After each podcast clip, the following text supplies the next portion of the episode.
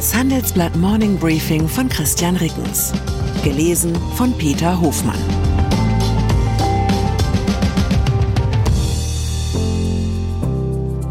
Guten Morgen allerseits. Heute ist Mittwoch, der 13. Dezember 2023. Und das sind unsere Themen. Debatte um Schenkerverkauf. Kommen die Araber zum Zug? Entlassung des Signa-Chefs. Geschäfte zu Vorzugskonditionen? Retortenmetropole The Line. Traumwelt oder Wüstenalbtraum?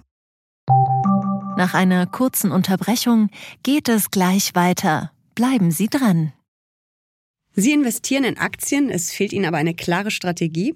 Ihr Depot ist ein Sammelsurium mehr oder weniger guter Ideen. Dann geht es Ihnen wie vielen. Lernen Sie in der Masterclass erfolgreich investieren, alles über kluge Börsenstrategien. Mit dem Rabattcode Investieren20 gibt es 20% Nachlass auf den Normalpreis. Infos unter handelsblatt.com slash erfolgreich investieren. Verkauf.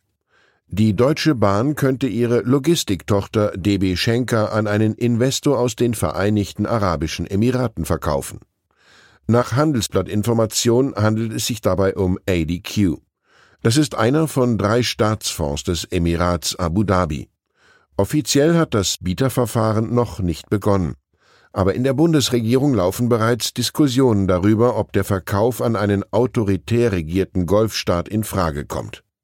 Der Aufsichtsrat der Bahn will sich an diesem Mittwoch mit dem potenziellen Schenker-Verkauf beschäftigen. Das hat das Handelsblatt erfahren. Schenker ist auf den Transport über die Straße spezialisiert und bietet internationalen Luft- und Seefrachtverkehr an. Damit unterscheidet sich die Firma von der anderen Logistiktochter der Bahn. DB Cargo nutzt die Güterzüge und gehört zu den größten Verlustbringern der Bahn. Als mögliche Käufer von Schenker wurden in Finanzkreisen zuletzt auch das dänische Logistikunternehmen DSV und die Deutsche Post genannt. Zum Bieterfeld gehören zudem diverse Private Equity Fonds. Schenker könnte bei einem Deal mit 12 bis 15 Milliarden Euro bewertet werden. So hieß es in Finanzkreisen. Vor zwei Jahren waren noch Summen von 15 bis 20 Milliarden Euro im Gespräch gewesen. Doch die schwache Konjunktur hat auch im Logistikgeschäft Spuren hinterlassen. Chefetage. Er ist bis Montagabend der wichtigste Manager der Signa-Gruppe gewesen. Als Vorstandsvorsitzender von Signa Prima und Signa Development war er verantwortlich für die wertvollsten Immobilien im Imperium von René Benko. Dann wurde Timo Herzberg Hals über Kopf gefeuert. Als Grund nannte das Unternehmen einen, Zitat, Verdacht auf grobe Pflichtverletzungen, Zitat Ende. Handelsregisterunterlagen zeigen, Herzberg und zwei Partner haben im Sommer ein Firmengeflecht aufgezogen. Geschäfte jener Firmen mit Signa stehen nach Recherchen des Handelsblatts im Zentrum der Vorwürfe. Herzberg bestreitet jedes Fehlverhalten. Im Kern soll es um die Firma Harvit und ihre Tochterfirma gehen. So soll eine Harvit-Gesellschaft unter anderem Flächen im vom Siegner entwickelten Berliner Bürokomplex Beam angemietet haben. Dieser sollte im März 2024 eröffnet werden. Nach Angaben von informierten Personen soll Harvit dabei eine deutlich unter dem Marktwert liegende Miete gezahlt haben. Zudem habe die Harvit-Gesellschaft von der Signa-Gruppe ungewöhnlich hohe Vermieterzuschüsse für den Innenausbau der rund 1500 Quadratmeter erhalten. Streaming-Dienst. Netflix wird transparenter. Der Streaming-Weltmarktführer hat gestern zum ersten Mal Zahlen dazu veröffentlicht, wie viele Stunden Filme und Serien auf der Plattform im ersten Halbjahr dieses Jahres jeweils angeschaut wurden. Solche Berichte will Netflix nun zweimal im Jahr vorlegen. Im klassischen Fernsehen gibt es ein über Jahrzehnte entwickeltes System zur Messung von Zuschauerquoten. Streamingdienste halten sich bei Informationen zum Erfolg ihres Programms bislang oft bedeckt. Für Netflix sei dies in den Anfangsjahren der richtige Weg gewesen, da man Rivalen nicht mit Daten versorgen wollte. Das hat Co-Chef Ted Sarandos bei einer Telefonkonferenz am Dienstag gesagt. Das habe zum Teil aber auch zum Misstrauen auf Seiten der TV-Branche geführt.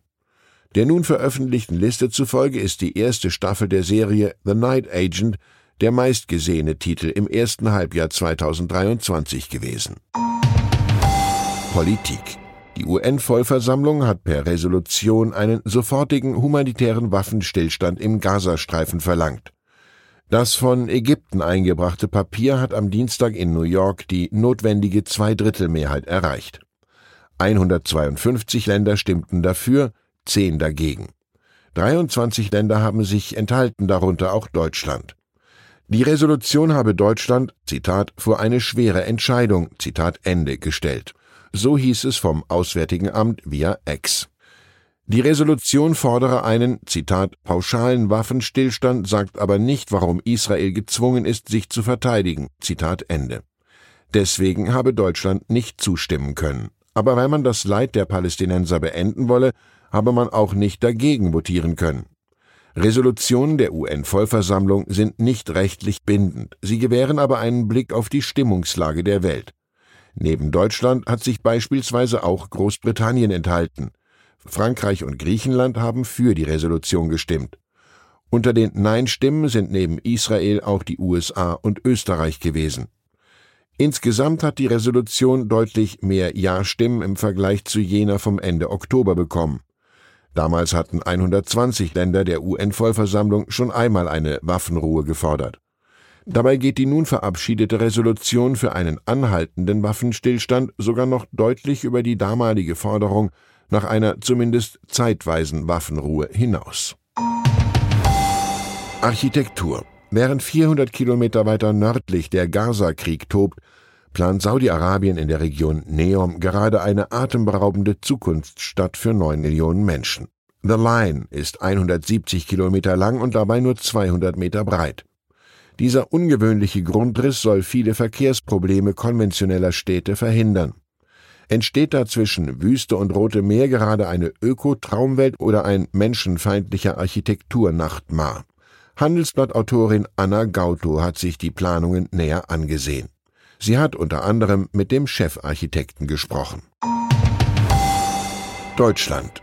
Gestern hat der Grünen Abgeordnete für den Wahlkreis Göttingen angekündigt, sein Mandat zum Jahreswechsel niederzulegen. Er ist 25 Jahre im Deutschen Bundestag gewesen. Dass uns dies eine Meldung im Morning Briefing wert ist, liegt an der illustren Vergangenheit des Abgeordneten. Sein Name ist Jürgen Trittin. Als Umweltminister der rot-grünen Koalition unter Gerhard Schröder ist Trittin so etwas wie der Gott sei bei uns der deutschen Industrie gewesen. Er hat den ersten Atomausstieg der Republik verhandelt, den Angela Merkel dann einige Jahre später wieder gekippt hat. Im Vergleich zur heutigen Energiepolitik ist der Tritinsche Ausstiegsplan geradezu ein Muster an Berechenbarkeit gewesen. CSU-Politiker Michael Gloß hat Trittin mal einen Öko-Stalinist genannt. Mit dem, was der vermeintliche Öko-Stalinist damals gegen viele Widerstände durchgesetzt hat, könnte er sich heute glatt als BDI-Hauptgeschäftsführer bewerben. Aber der 69-Jährige hat andere Pläne. Das kann man an der Antwort auf die Frage einer Spiegelreporterin nach Trittins Ruhestandsplänen ablesen. Zitat, ich werde ein bisschen reisen, Clash und Talking Heads hören und dann gucken wir mal. Zitat Ende. Ich wünsche Jürgen Trittin und uns allen, dass unsere Straßen nicht ins Nirgendwo führen. Herzliche Grüße, Ihr Christian Reckens. PS, wir laden Sie herzlich zur Nachmittagssession zurück zum Innovationsmodus, wie Deutschland die Technologieführerschaft wiedererlangt, ein. Die findet im Rahmen des Handelsblatt Wintercamps am 14. Dezember in Düsseldorf statt. Diskutieren Sie mit, wie Deutschland seine Stellung im internationalen Wettbewerb zurückerlangen kann. Als Highlight schalten wir nach England zur KI-Expertin Verity Harding. Wenn Sie sich ein exklusives Ticket sichern wollen, schreiben Sie eine Mail an events@handelsblattgroup.com. Wie geht es weiter mit der Europäischen Union? Präsidentschaftswahlen in den USA, EU-Parlamentswahlen, geopolitische Krisen und wirtschaftliche Schwierigkeiten. Wir suchen Lösungen für diese Herausforderungen. Am 19. und 20. März auf der digitalen Europakonferenz von Handelsblatt, Die Zeit, Tagesspiegel und Wirtschaftswoche. Über die Zukunft Europas sprechen wir mit Bundeskanzler Olaf Scholz, Wirtschaftsminister Robert Habeck und vielen mehr. Kostenlose Anmeldung unter europe20xx.de.